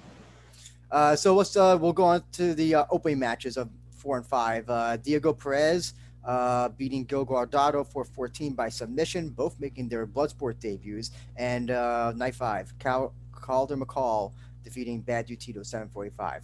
Uh, Zach, I have to ask. So Diego Perez, Gil Guardado, not professional wrestlers by trade, MMA fighters. And uh, in case of Gil Guardado, he's the coach, uh, MMA coach, the strength and conditioning coach. I mean, for uh, Jon Moxley and for the Extreme Couture in uh, Vegas. So, and Diego Perez is a active MMA fighter from uh, California Mixed Martial Arts. Uh, so what do you think of these two, considering that they're not pro wrestlers? They're MMA oh. fighters by trade. And what? How do you think they did? Kids, let me put down my cell phone right now and just do what I usually. to. Now I'm picking back up my that I could not have asked for. I love Bloodsport because it's not just the best pro wrestlers in the eyes of Josh Barnett and Brett Lauderdale. We got legit MMA fighters on these shows, like the Dan Severns, the Minoru Suzuki's, the uh, Dan, I mean, not Dan, uh, Frank Mir, et cetera, et cetera, et cetera. We need to build this brand not just around pro wrestling. We need legit MMA fighters because if we don't have the MMA fighters, all it is is just pro wrestling So the fact that we had a trainer for uh, for Mox versus somebody else that's in that realm, what I had no clue. I had no clue at all on who these guys were. I'm learning more about them doing this review than I did the actual show. But the show, as Andy keeps on telling me about these guys, it's triggering memories from the actual commentary of the show. And I keep on asking you kids out there who are listening to this, please watch these shows because you'll learn more about these fighters as time goes on. So for me to see them at least kick off the match, I thought that was a big deal, but I did not expect how long it was going to be. I thought it would have been like longer. I'm not saying give me 10 to 15 minutes long, but it almost felt like it only lasted about maybe two to three minutes if you took away the entrances. And that almost felt like it maybe was the shortest match in uh, Bloodsport history. To me, I, I don't know what it was or still is the shortest match in history. But for me, it felt like the shortest. But you had to actually get through the rest of the card. And I'm not questioning the decision on whoever lost for whatever reason. Hmm. Now, as far as the other matches sure, concerned, but in a way, it was sweetened to the point. There you go. My point exactly. Okay, so uh Calder McCall kicking off the other one. Whew. What can I say? What can I say about Tommy and 2.0? He just is a great fighter. He's being built up just like anybody else. Regardless of who wins or loses, they're all winners in my point of view. Because they are all building this thing that's only like combined three years now, or soon to be three.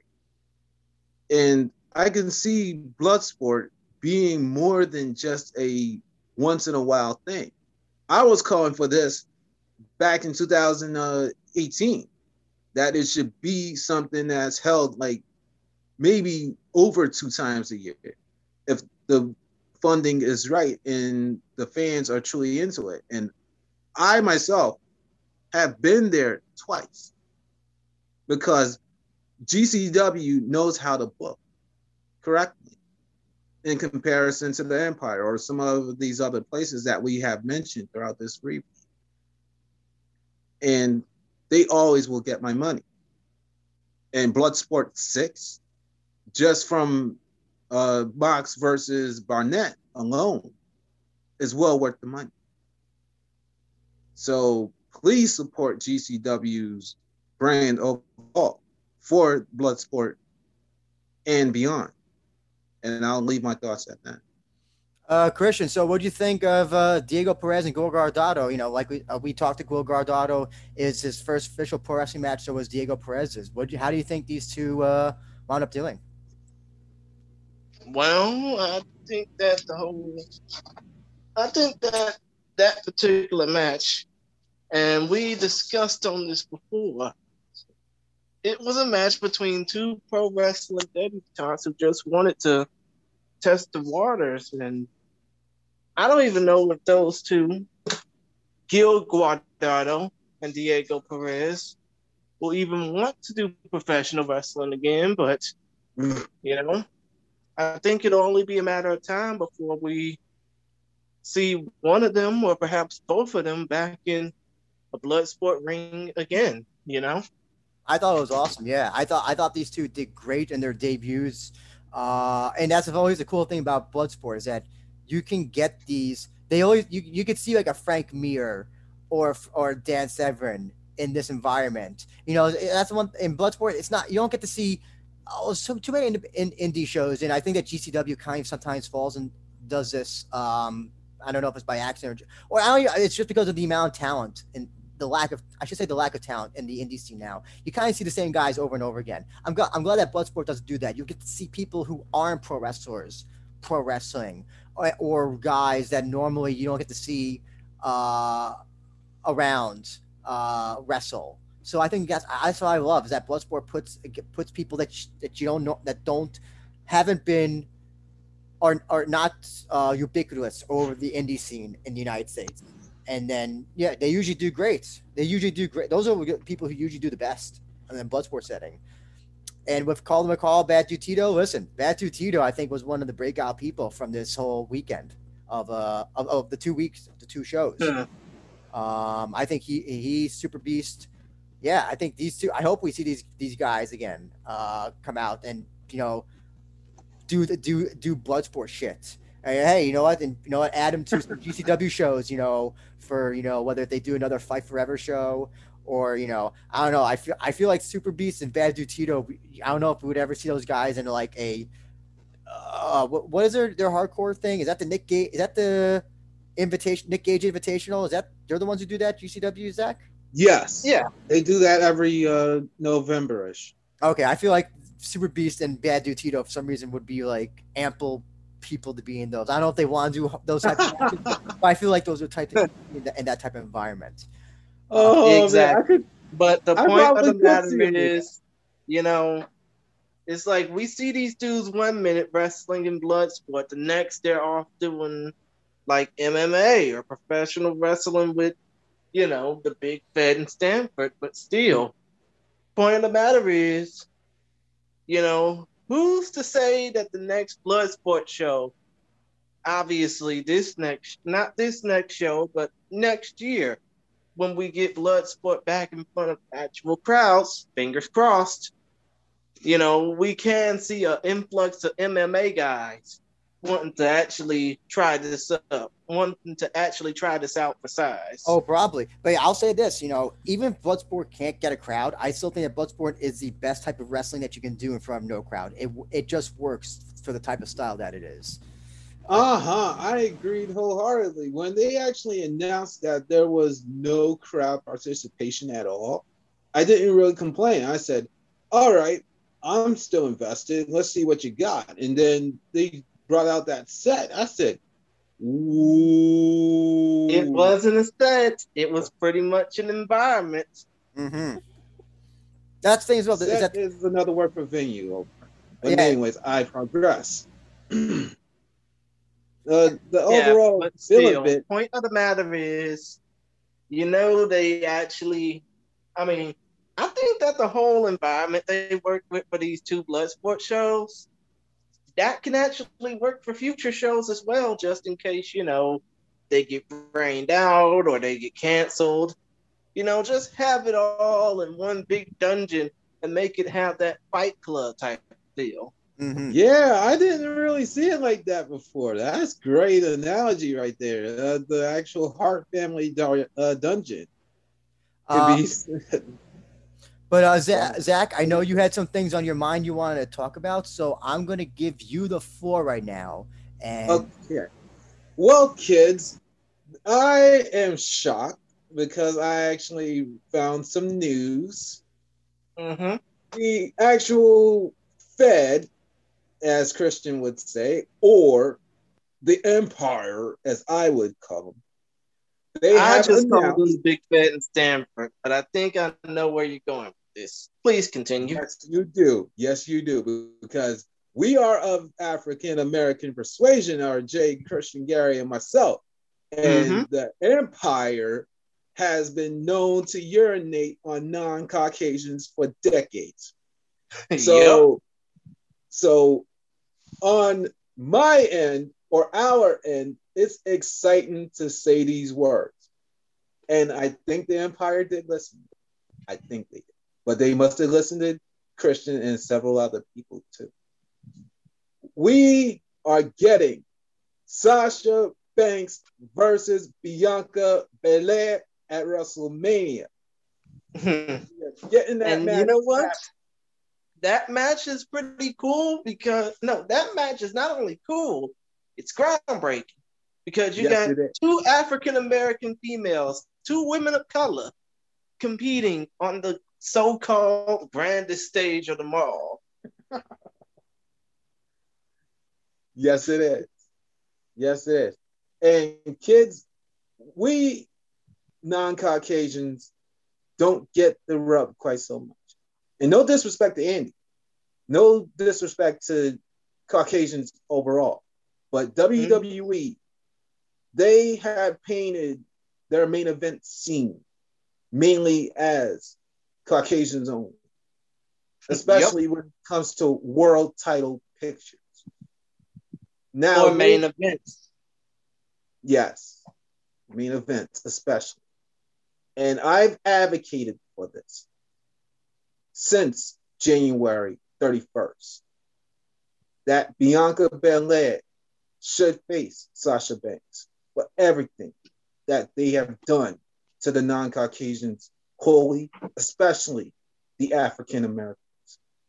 Now, it's in WWE's court that they, they mm-hmm. that they make this match a main event, not only a main event of one night, but now they should make it the main event, the main event of WrestleMania, the final match, the final match for everything that they've done to the non-Caucasians for decades. You want to actually talk about inclusion. You want to talk about equality. You want to talk about how you're not racist, how you're not favorite, how you're not sexist. Give us Bianca Belair versus Sasha Banks. Night two, main event. We're not, hmm. we're not begging for it. We're demanding it. And I'm throwing up the hashtag. Banks, Belair, night two, main event. And I'm asking every pro wrestling fan out there, do the same. Because you know what? I gotta agree with you, Zach. But please continue, because I got a lot to say about it too. I'm getting ready to wrap my thoughts up now. Okay. Okay. Banks, Belair, SmackDown Women's Championship, Night Two, main event of WrestleMania. You keep on running your mouths about how you're not favoritist, how you're not racist, how you're not sexist. We've already had universal world title matches that main event of this thing. WWE championships and world championships. It's time for the win. And the Raw women's title. And no, the Raw No, wait, actually. And you had a women's championship main event two years ago. Uh, you love to chime in sometimes, you goofball, but I love you just the same. But anyways, let's move on to my final thoughts. All right, WWE, we are not begging for this.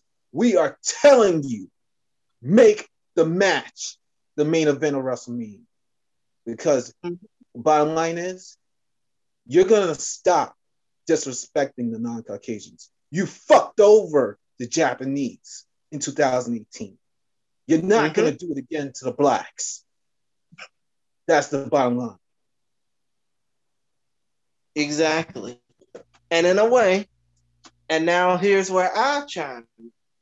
Go ahead. You know, I'm just happy that the WWE actually has some melanin representation, especially when it comes down to what we've dealt with over the last three years. We wanted, no, way, actually, what we dealt with over the last couple of years, especially with Kofi Mania running so short, you know, thanks to Brock Lesnar and the deal on Fox, and they didn't see him as a champion and blah, blah, blah, blah, blah.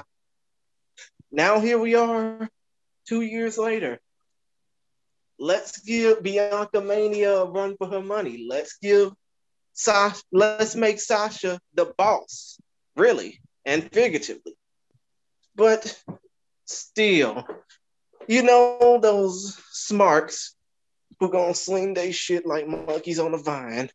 You know those smarks are gonna basically complain, say, "Oh, why are these two the main event? What happened to Edge versus what happened to Edge versus Roman Reigns? What happened to? Uh, I mean, yeah, they're basically going to complain regardless because again, we can never have nice things. But still, I'm all for Bianca Belair versus Sasha Banks being the main event of WrestleMania. I am, believe me on that. But still, I just hope that when it comes down to that Bianca Belair Sasha Banks match, whether it's the main event of night one or the full main event of night two, I just hope it leaves people talking. Because, you know, there was obviously an opportunity for Kofi Kingston two years ago to make his WrestleMania dreams come true, albeit at the expense of one of my favorite wrestlers of all time, Bryan Danielson aka Daniel Bryan. Why can't we just let this thing, you know, Sasha Banks versus Bianca Belair?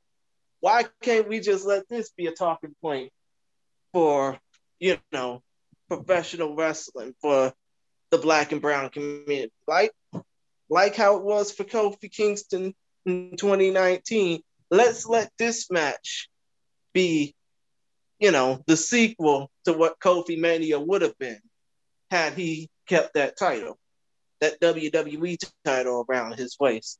Let's make this the starting point for Black professional wrestling fans and people of color professional wrestling fans to actually see what Black Girl Magic is all about. Let's make this feel just as important as I'm throwing a tennis term around as Naomi Osaka versus Serena Williams was late last year, or actually two years ago. Let's make this match important. How about you just have a stipulation where it's basically an Iron Woman match? Woo! Woo! Oh God, that would be something to behold. Like one whole hour or half hour for those two to go at it. That would be definitely worth the main event. Definitely. Yeah, it, would definitely be worth the main event. It'd be worth, you know, watching it. And in the case of being there in Tampa, it'd be worth the price of admission alone.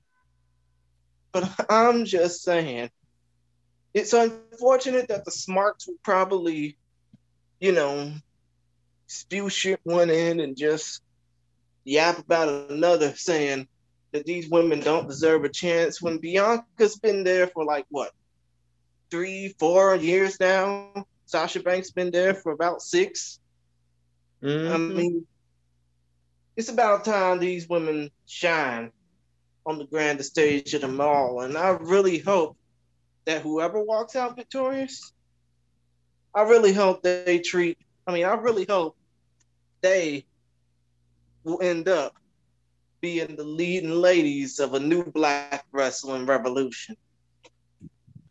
So I'll, and not only, I'll say this simply. Mm-hmm. WWE, I mean, I'll, I'll, let me finish. Oh, sorry, sorry. I'm saying, I'm saying that I hope they become leading ladies of a new black wrestling revolution because, in a way, I, Zach, you can vouch for this too. I'm tired of seeing my fellow people not get pushed on television. Like, basically, I'm tired of seeing my people get pushed as, you know, want to be rappers or want to be gangsters. Or, I mean, not trying to disrespect Ron the Truth Killings, not trying to disrespect the Street Profits, not trying to disrespect my favorite wrestler of all time, Booker T.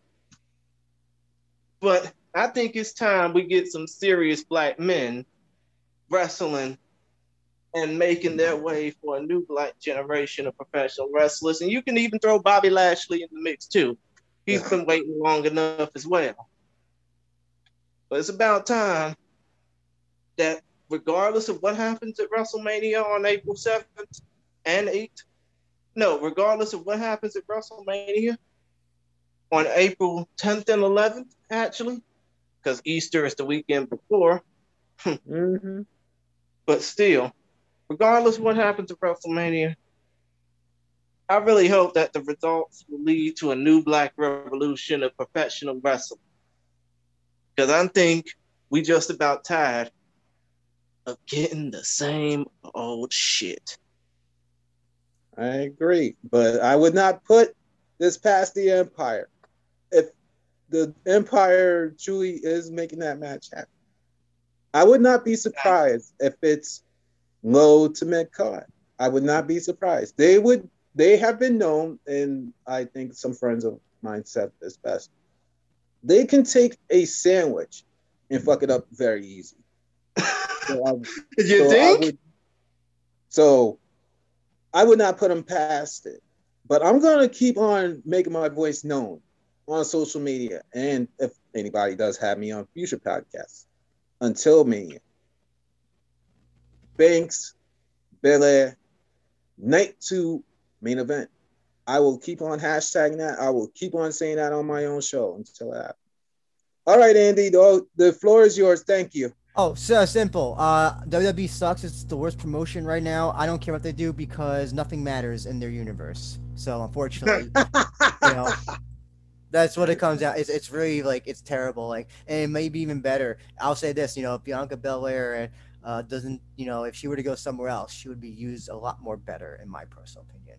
So that. Oh, and before we truly wrap this up, there's something that I think I really want. I want Belair more so than Banks because, like I said, they screwed over the Japanese.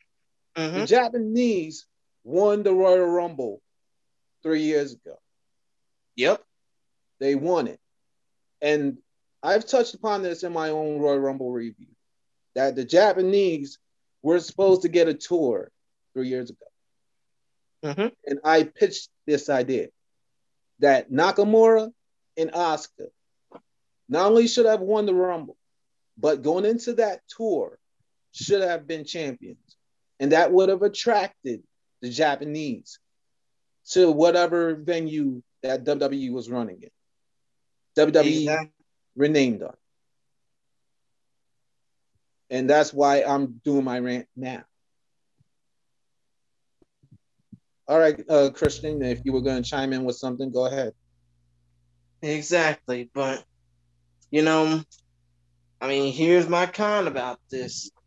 I'm saying WWE should, you know, ignite a black revolution.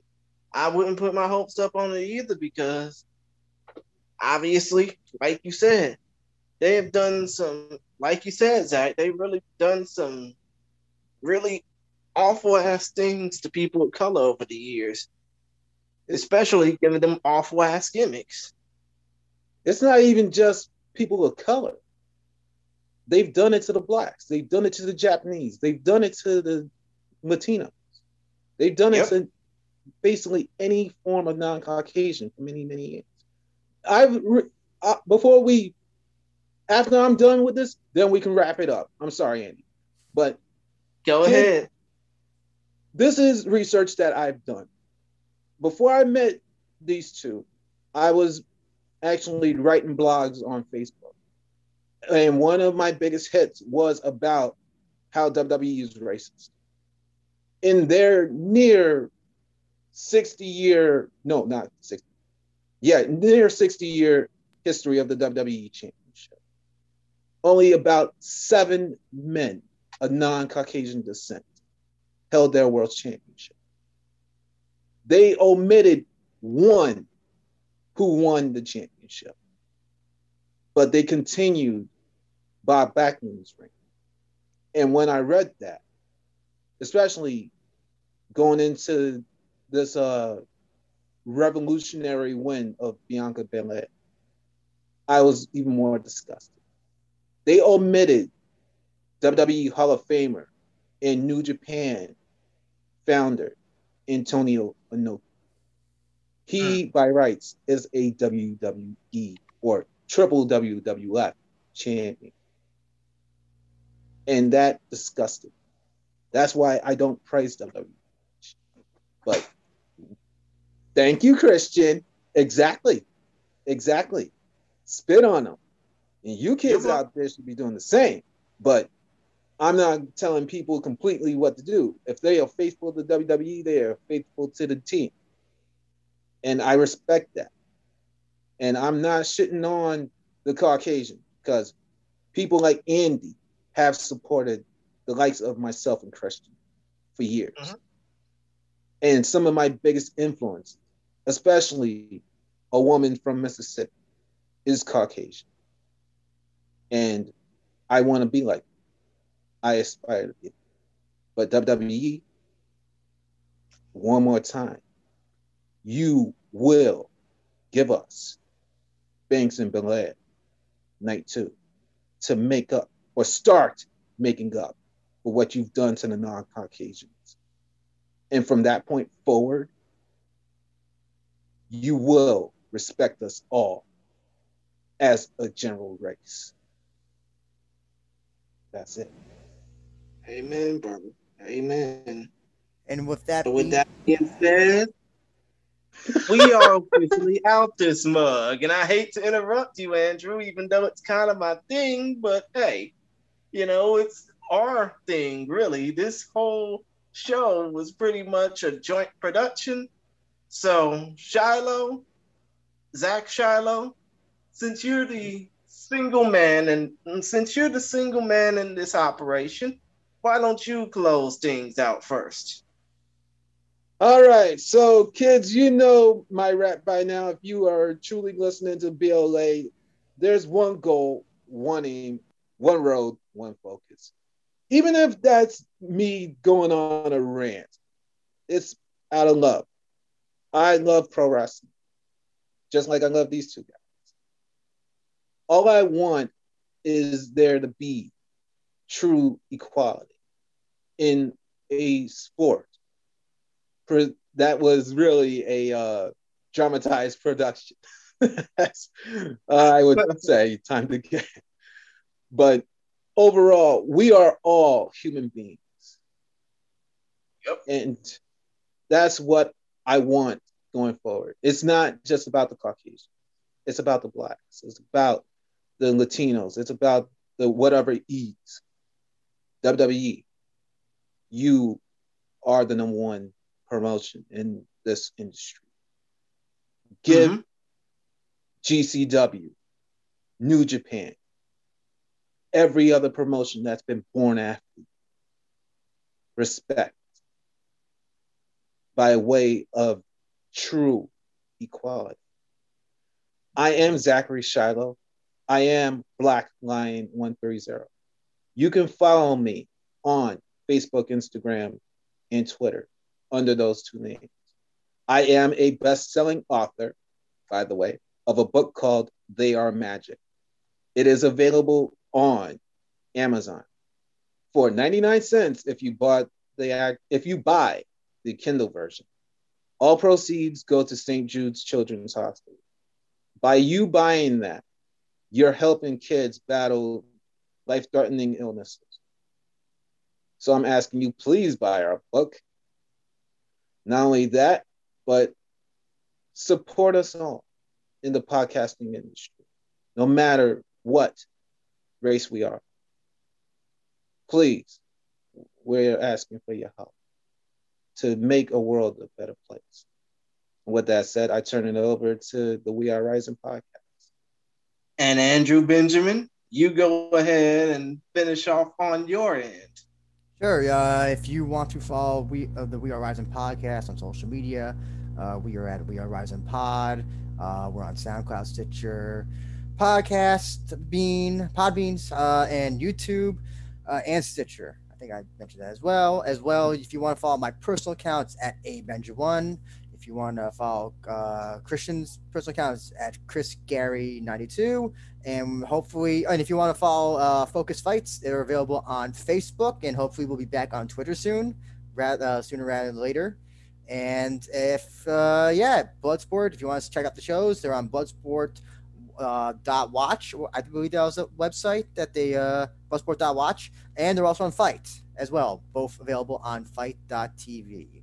And mm-hmm. yeah, thank you again for tuning in to this Bloodsport review.